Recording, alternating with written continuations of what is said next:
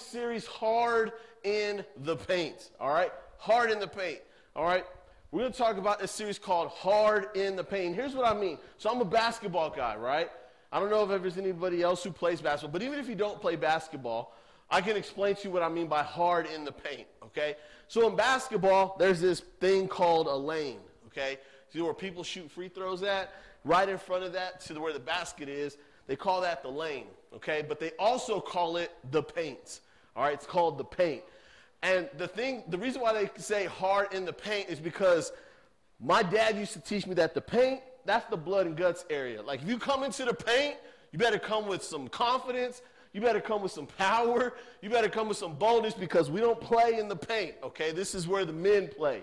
So if you're going to come in the paint, you better come hard. You better come bold. You better come aggressively. You better come confidently. You can't be up in here like a little sissy. You got to come hard, right? And so, what I want to accomplish this month for us is I want to challenge you guys throughout the summer, throughout the finish of the school year, but most importantly in life, I want you to live a life, man, where you go hard in the paint, right? Like, you may not play basketball and that's fine, but your mentality is like, you know what? I'm going to approach life with boldness. I'm going to approach life with confidence. I'm going to approach life in all these areas that may be going against me. I'm going to approach it with confidence, boldness. I'm going to go hard in the paint every day, okay? And that's what we're going to talk about this month. But before we do that, let's pray, and then we'll get into our, our word tonight. Okay? Father, we thank you so much for allowing us to be here tonight. And Father God, right now, I just thank you, Lord, for an amazing night. Just we can come, have fun, and just, you know, be creative and think outside the box. Lord, tonight as we start this new series, Lord, Hard in the Paint, I pray you speak to these teenagers, Father, not Carrie, but you, Father. Holy Spirit, have your way in these young people tonight and really just speak to them all the way. We thank you for your son, Jesus, who gave his life for us at the cross. In Jesus' name we pray. Amen. Like I said, I'm a basketball guy, and I used to coach, actually, a lot of basketball. Uh, so many of, you might, many, many of you may not know, I was actually going to college to be a basketball coach. Like, that's what I was going to school for. God had different plans. God called me to do something completely different. Still working with young people, but in a completely different way. But whenever I was in college, I worked at this Boys and Girls Club down the street on Cornell. And we had a basketball team called Game Time. And I'm not going to lie, we were good. Our first year, we went undefeated and we won the championship like 60 something to like 15. Like domination, right? And it just like everybody wanted to play on this Game Time team.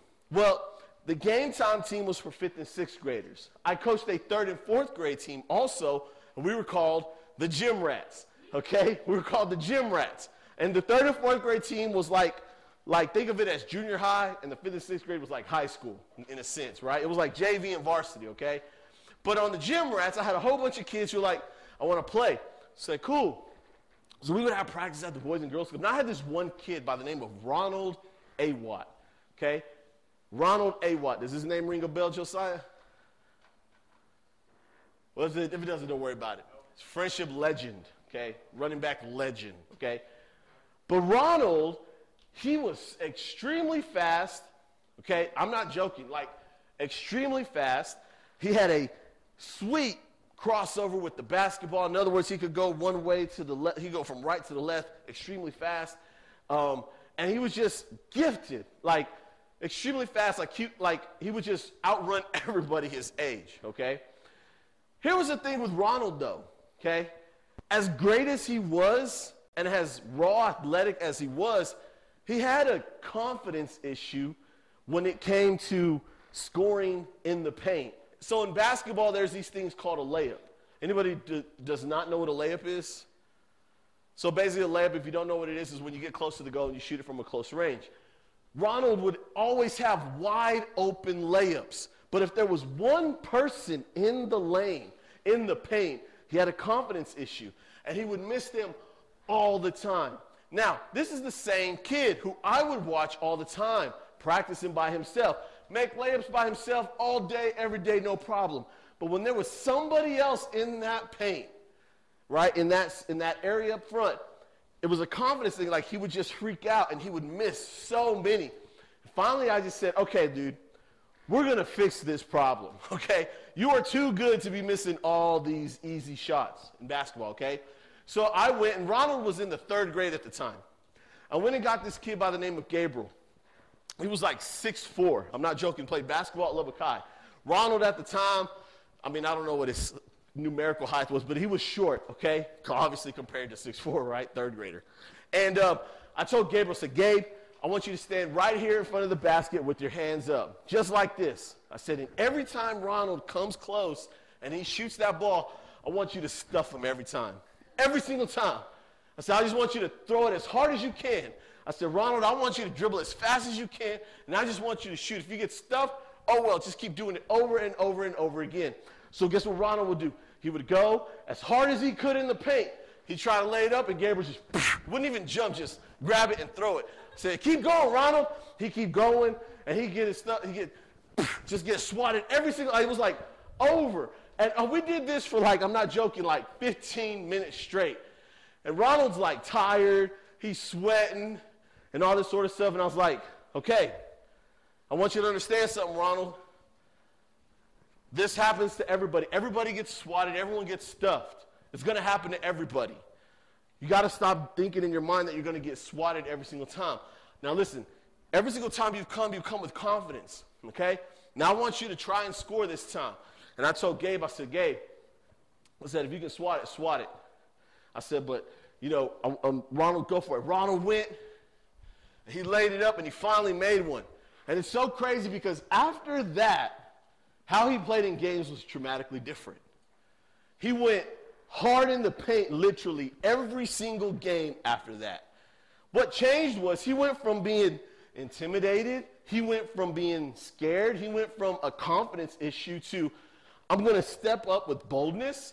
I'm going to step up with confidence and I'm going to go hard regardless of what happens. I'm going to give it my all, okay? Ronald went hard in the paint, literally, okay? So when I say hard in the paint, that's what I want you to understand. I'm, I'm, I'm meaning like, listen, you approach life with confidence. You approach your obstacles with confidence and boldness and trust in God that no matter what, I trust God, okay? And that's what it means to go hard in the paint. You just read uh, a crawl video, all right? It talks about Paul and Silas. Paul and Silas, if you read it, they encounter a chick who can tell the future, but she's possessed by a demon. And she's constantly nagging Paul and Silas the entire time. Well, Paul finally gets fed up with it, and he turns to the girl and says, In the name of Jesus, come out. Well, guess what happens? She the demon comes out, and she's healed. The problem with this is, though, is that she had masters who made them a ton of money because she told the future. And so all these people who owned her, she was a slave, they were furious. So what happens was they surround Paul and Silas, okay? Now, real quick, Paul and Silas, they're apostles for the Lord. They preach and tell the world who Jesus is, like we talked about last week, okay? They surround Paul and Silas, right? And the Bible says that a mob forms around them and they beat them up. Like they literally jump Paul and Silas for helping a demon possessed woman, right? They beat Paul and Silas up. And then what happens? They get thrown in prison, but not just any prison, they get thrown in like the dungeon, like the inner dungeon, to where nobody will ever hear them or find them ever again. It's looking like the end of the world for Paul and Silas in this moment, right? It's looking like a bad situation that just went really, really worse. Now they're in prison in a dungeon, and looks like they're going to die there. The Bible says that they put their hands and their feet in stocks. In other words, they were like this, and that's where they were, right? That's where they were. You would think, baby, it's over. What do we do now? What's going to happen next? Here's what I love. The Bible says this in Acts chapter 16, verse 25. Remember, they've just been beaten up. They've just also, they were stripped down, and now they're thrown in prison in stocks. And I love what happens. The Bible says this in Acts chapter 16, verse 25. This is so powerful. It says, around midnight, Paul and Silas were doing two things. They were praying and singing hymns to God. What? They were praying and they were singing to God. That's crazy. Now, here's what's so cool it says, and all the other prisoners were listening. They took notice, like, what the heck is that sound? Who the heck is singing? What in the world is going Don't they know we in prison? Right? Don't they know that we ain't ever getting out of here? The Bible says that the other prisoners were listening. And here's the thing that I love is that in prison, Paul and Silas were praying and singing. You want to know what Paul and Silas were doing in prison? They were going hard, man.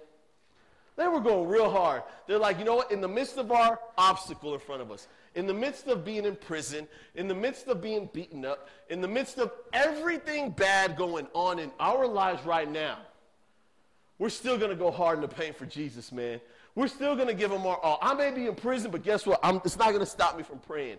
I may be in prison and I may have been beat up. I may have a black eye and I'm bleeding, but you know what? I'm still going to sing songs to Jesus right now. People may think I'm crazy. People, I may be stripped down butt naked, but you know what? It ain't going to stop me from praying and singing to Jesus. Man, Paul and Silas, man, in prison, were going so hard in the paint, man. They approached their difficult situation with confidence, boldness, and they trusted God no matter what situation they found themselves in. That's crazy. And you know what happens next? The Bible says there's like an earthquake that happens, and the prison gates just they bust open, right? That's what happens next. And of course, uh, Paul and Silas they end up coming out of the prison, and you know the story continues, right? But here's the thing that I want us to really focus on is that in the midst of everything that they were facing in life, they didn't let their circumstances around them stop them from worshiping God. They didn't let what was going on around them hold them back from praying. They didn't let whatever situation they were in stop them from singing hymns to God. They were in prison, stripped down, beaten up, and they were praying and singing to God. Man, let me tell you something. I hope my life is remembered the same way. I hope I can go out whenever God calls me home to heaven and people can say, you know what, no matter what situation Kerry faced, he was always praying and singing to the Lord. He was always worshiping no matter what he faced.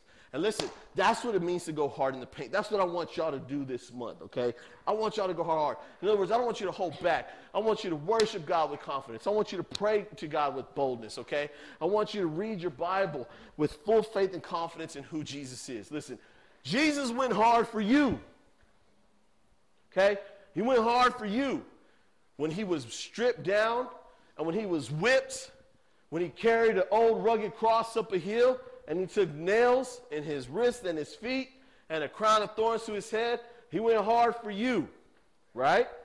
He went hard for you. Man, don't you think just the natural response be, you know what, because you went hard for me, Lord, I'm just going to, I'm to go hard for you every single day. I'm to go hard in the pain for you, Lord. I'm to approach you with confidence. Things may be going crazy in my life, but you know what? No matter what, I'm going to go hard for you, Jesus. No matter what, I'm going to go hard for you, Lord. I'm going to trust you. I'm going to live for you all the days of my life. I will go hard for you. And that's what I want to challenge y'all with this month, okay? That's what I want to challenge y'all with this month. Man, go hard in the paint for Jesus, man. I, I, I believe you can. I believe you can. Um, I truly believe you can, you know? I believe that you can go hard for Jesus and you can tr- tr- approach life with boldness and confidence in who God is. All right? So that's my challenge for you this month. That's what we're going to talk about this month. It's going hard in the paint for Jesus, man. Going hard in the paint for Jesus. I want to live my life that way. And I want our youth ministry to be a youth ministry that goes hard for Jesus. You know what I'm saying? Like we, that people know, like that youth ministry, they go hard. Like they they are serious. They worship God. Like they're they don't play around, you know? Like seriously. So that's what I see. That's what I'm believing for, and that's what I'm gonna stand on, okay? That's what I'm gonna stand on?